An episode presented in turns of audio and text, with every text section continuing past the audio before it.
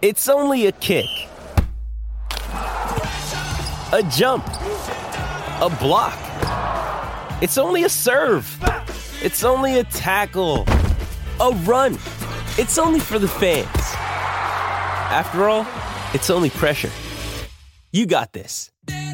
Adidas.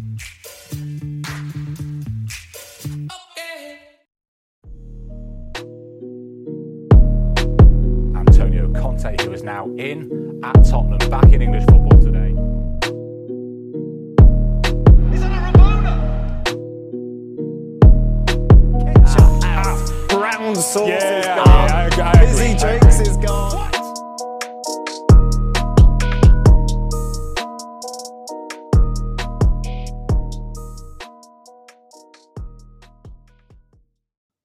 Welcome into the Tottenham Depot. I am your host, Andrew. You can follow us at Tottenham Depot on both Twitter and Instagram. You can follow me at Ace Thitke. We've got a bonus pod for you guys today. Uh, an interesting interview that I've done with Kat Lucas from the i newspaper, who has written a book, Tottenham from the Lane: The Story of Spurs in N17. Uh, guys, I got this this book sent to me a few weeks ago. I read it. It is you know it's it's so informative and it's so fun. It's not a comprehensive history of the club. It's more about the club and its relationship to the community in tottenham and and how the club was born and kind of where it's been and where it's going. And i i really encourage folks to pick it up. You can pick it up on amazon uh, or or many other places, and we'll link all of that up uh, in our in our Twitter account. So um, uh, without further ado, I'm not gonna gonna keep you here in the preamble for, for too long. Uh, enjoy this interview uh, with Kat Lucas.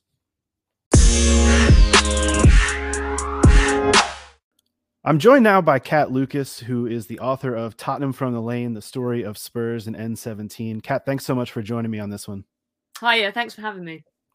Uh, this book is it was such a joy for me to read as an American fan uh, who you know has has been a supporter for a few years, but is, is doesn't really know all the history of the club and didn't have the opportunity to to grow up in London and be around the club so much. You you really learn something, and um, it's a book with a little bit of everything too. There's politics and racial racial strife and religion and drugs and violence. I mean, you go everywhere with it. Um, and while you say it's not a comprehensive history, it, it really does spell things out really nicely about where this club was was born and, and where it's going.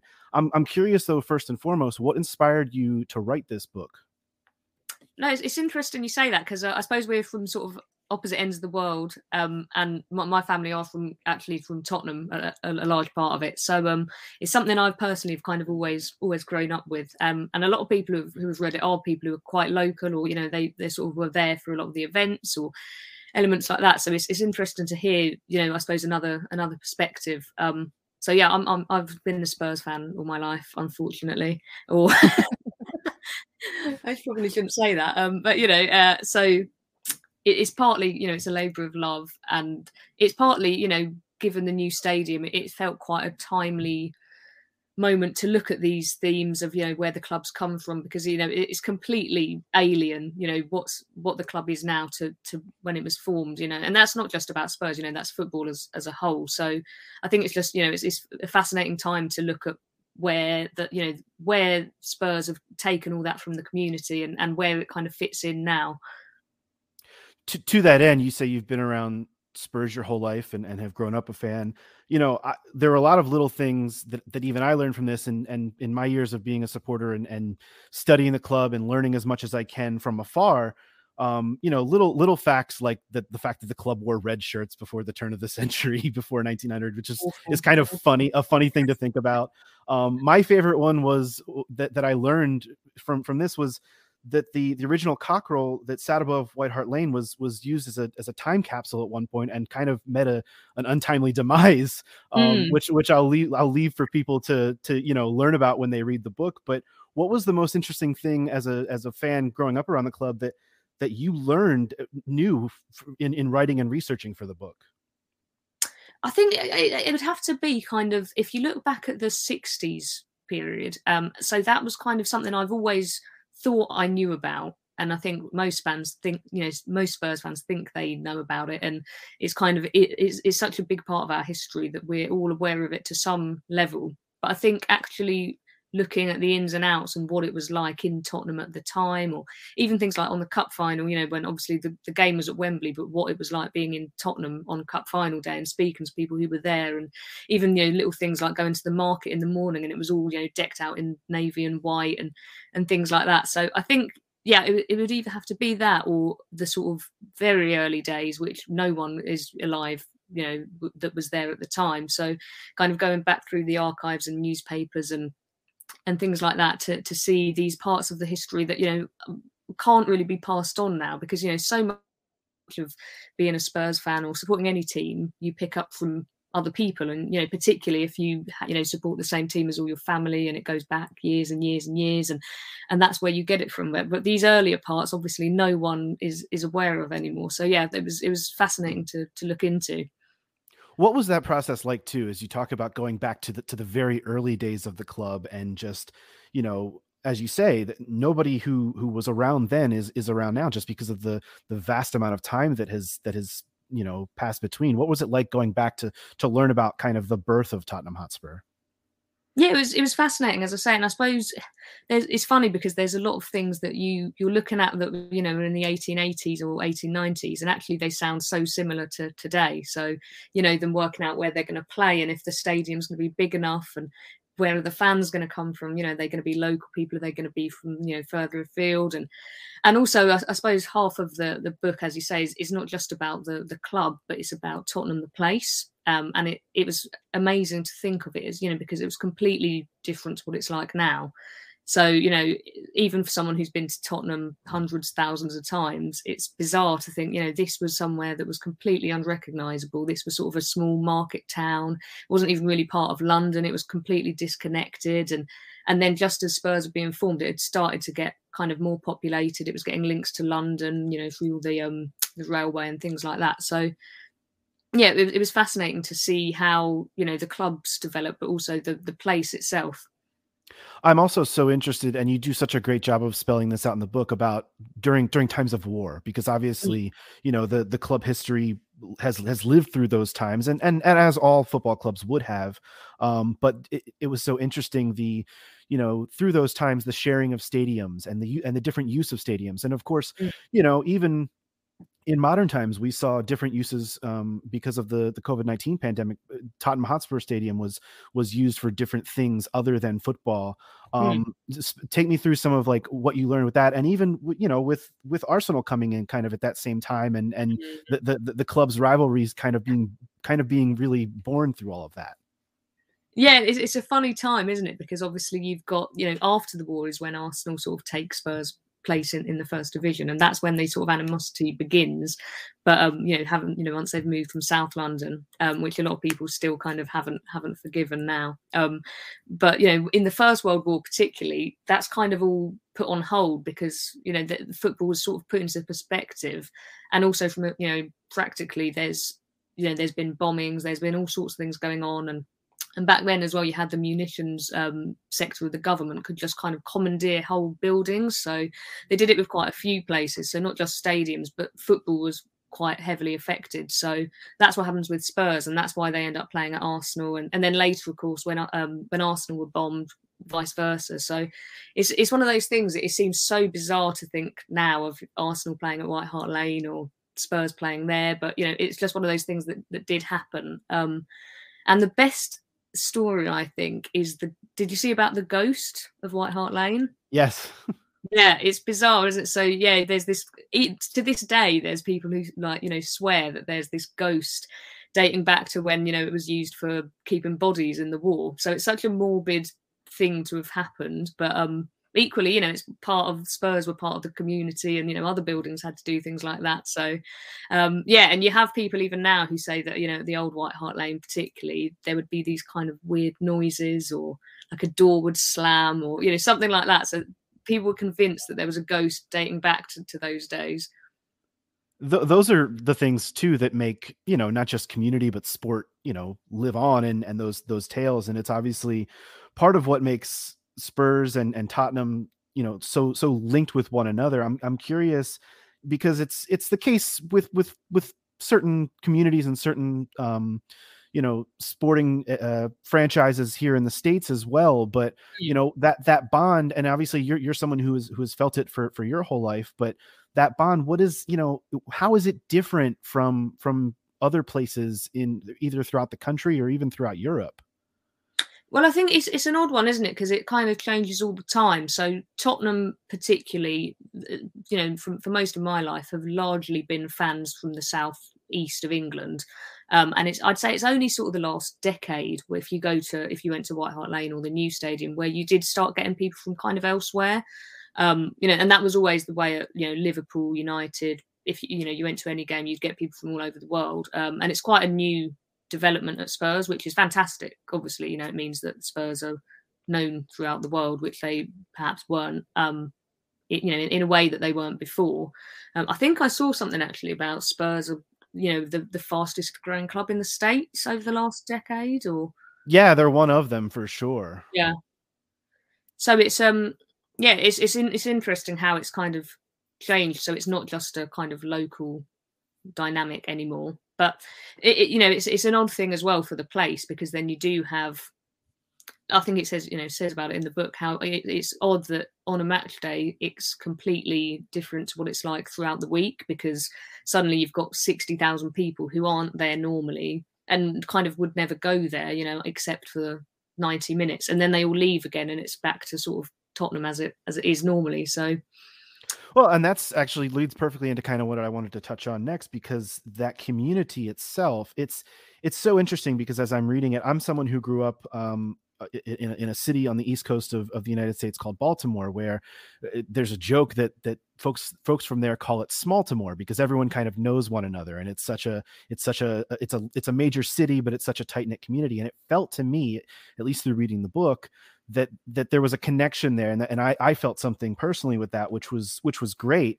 But it, it feels to me that that that tottenham is a place that you know through through so many different um i guess uh just incidents or whether it's whether it's the mark duggan shooting or whether it's riots going back to, to 1985 has dealt with so much turmoil and so much um, you know whether it's violence or or racial inequity and um, i'm curious as to how you know you, you talk about the fact that spurs are a growing club throughout the world and people come in on a game day and it's people who normally wouldn't go there but what is how does that relate to the folks who are there and are still dealing with you know the i guess the plight of of living in a city and and maybe not doing as well financially as they might want to and those kinds of things I, suppose it's a difficult one because on the one hand, even those of them that aren't Spurs fans, a lot of local people love having the club, and it's a, a huge thing for for Tottenham as a place. And you know, when there were, was talk of moving Tottenham out,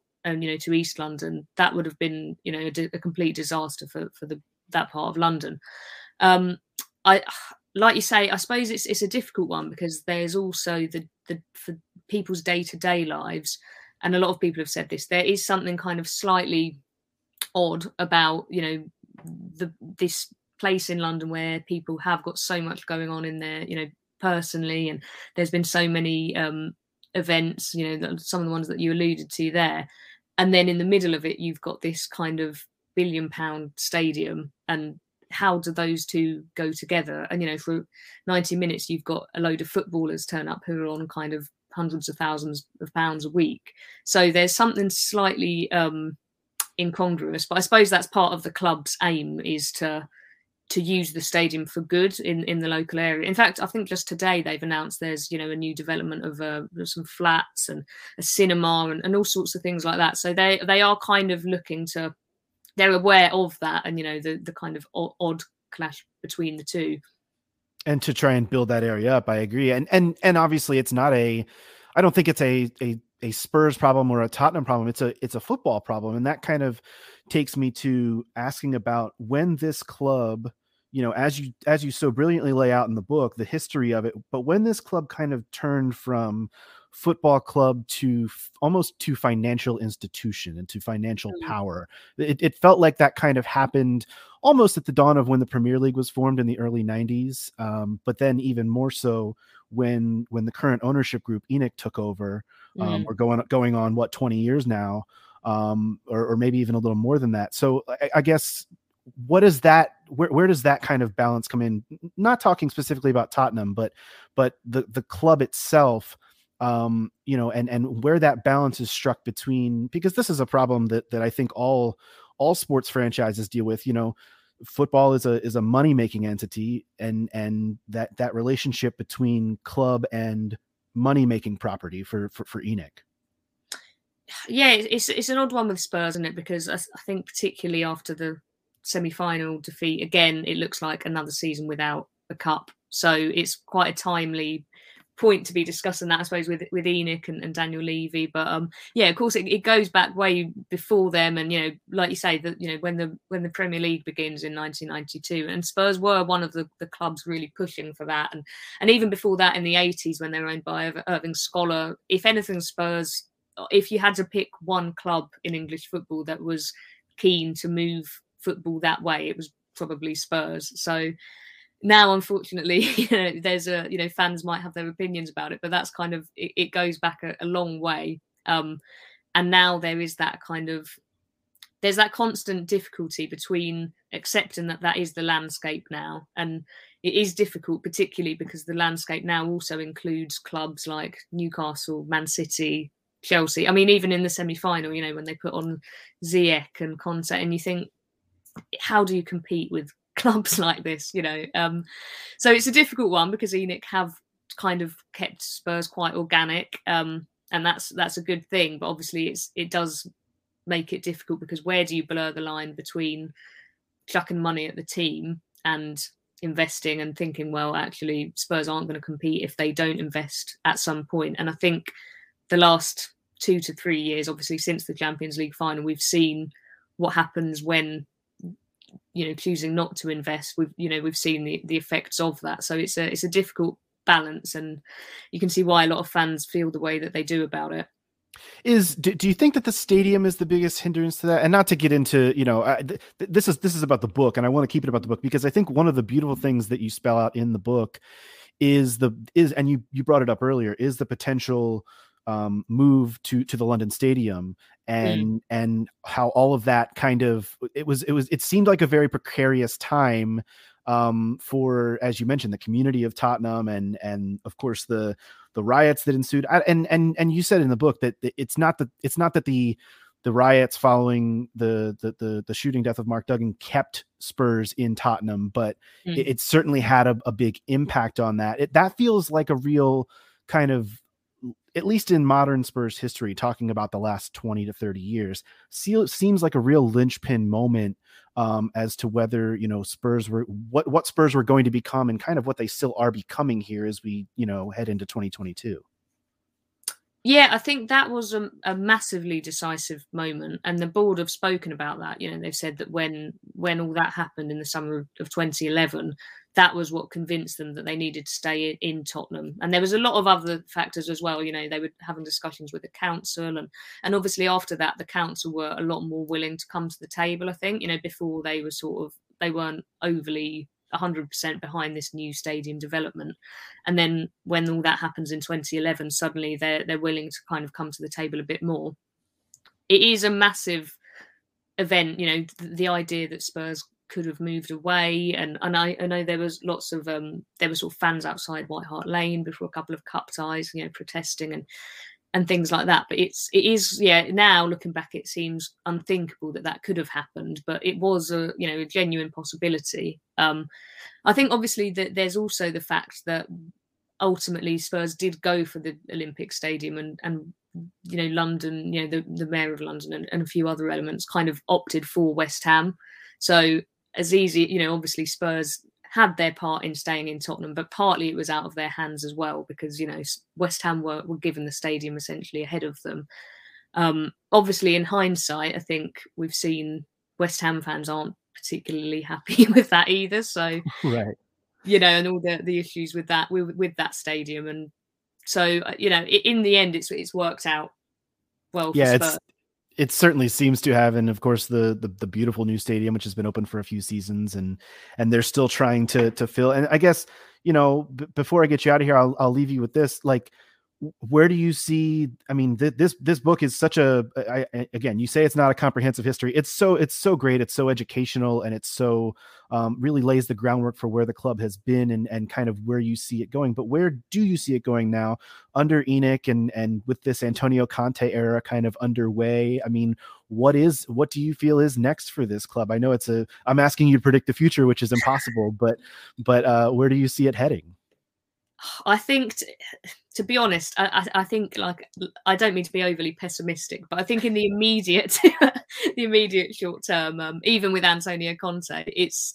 it's definitely going to take a lot of work on the current squad, and that's always the thing with this. You know, with the the, the stadium is fantastic, but it's always has to be aligned with the the team itself, and you know, Spurs are only going to be as as popular as the the team is, you know, and how they're how well they're playing. Um, so I think it's going to be difficult. Uh, you know, perhaps I think top four's still an aim this season, and perhaps an FA Cup. Um, that's being optimistic.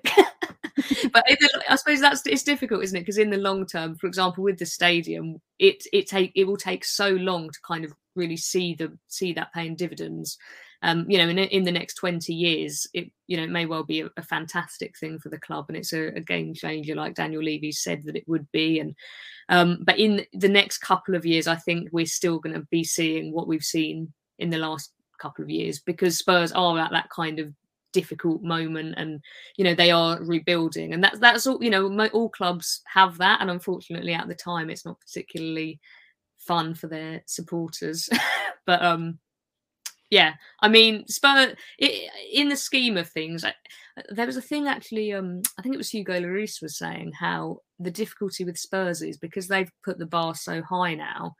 They you kind of compare them to sort of Liverpool and City and say, oh, you know, they haven't won as much as. But actually, if you look at the clubs like you know Everton, for example, or Villa, think where Spurs have been in the last 10 years and think, you know, Villa have gone down and come back up, or Everton, you know, look at the mess they're in at the moment and with Benitez and, and things like that. So Spurs have, you know, done fantastically well for a club of their size. But even if, you know, they're in, in a slightly difficult moment for the next 18 months or so. Yeah, they kind of feel like that in between club, in between the two yeah. almost, which is a tough place to be. And and like you said, the the stadium is a long term investment, and and it feels like Spurs supporters are always making a long-term investment. They're always kind of leaning on that long-term investment uh, of the club. And trust me, you don't have to apologize for being pessimistic. We do plenty of that here on the Tottenham Depot. uh, it's it's it's it's part of the nature, I think, of be, of just being a Spurs fan, as you well know. Uh, Kat Lucas, thank you so much for for for jumping on with us today. Where where can people find the book? um, so, so they can get it in their hot hands because honestly they they will want to this is this is such a, a fun a fun read and a, and a fun piece of work that you've done here so it's on uh, Waterstones. Definitely do it. I think they do it internationally as well, and it's on Amazon as well. So if you look on on either of those, uh, and in the UK, it's also on Smiths and a couple of other places. But yeah, Amazon or Waterstones for for the international fans. Excellent. We will we will throw a link up uh, on our Twitter account, and uh, you can you can follow her work at cat underscore Lucas underscore as well. Uh, Kat Lucas, thank you so much for for for joining the Tottenham Depot today to talk about this book, Tottenham from the Lane: The Story of Spurs in N17. Thank you. There you have it. That's my interview with Kat Lucas of the i newspaper. Uh, you can follow her again at cat underscore Lucas underscore on Twitter. Uh, she does great work. And again, go pick up Tottenham from the Lane, the story of Spurs in N17, a really fun read, and uh, learned a lot of things in there. Uh, as an American Spurs fan, I mentioned it during the interview. It's it's it really brings you closer to the club. Uh, reading something like this and and getting a little bit more informed, and uh, it was a really enjoyable enjoyable read. And I'm not I'm not one to to, to, to just pick up a book and read it. Um, but uh, this one was was fun, and and we, we, were happy to have Kat on. Thanks again to her. Uh, we will be back with you this weekend when when Spurs uh, take on Arsenal. Uh, until then, as always, come on, you Spurs. Thank you so much for stopping by the Tottenham Depot. Thanks to Scott Bird for our intro music, as well as the tunes you are hearing right now. Thanks to Dakota Booth for our artwork. Thank you as well to our spouses who put up with our obsession with this football club and for all that they do. And thanks to you, the listener, who really makes this happen. Supporters make this club and you, the listener, are what make this podcast possible. Be sure to follow us on Twitter at Tottenham Depot, and as always, come on, you Spurs.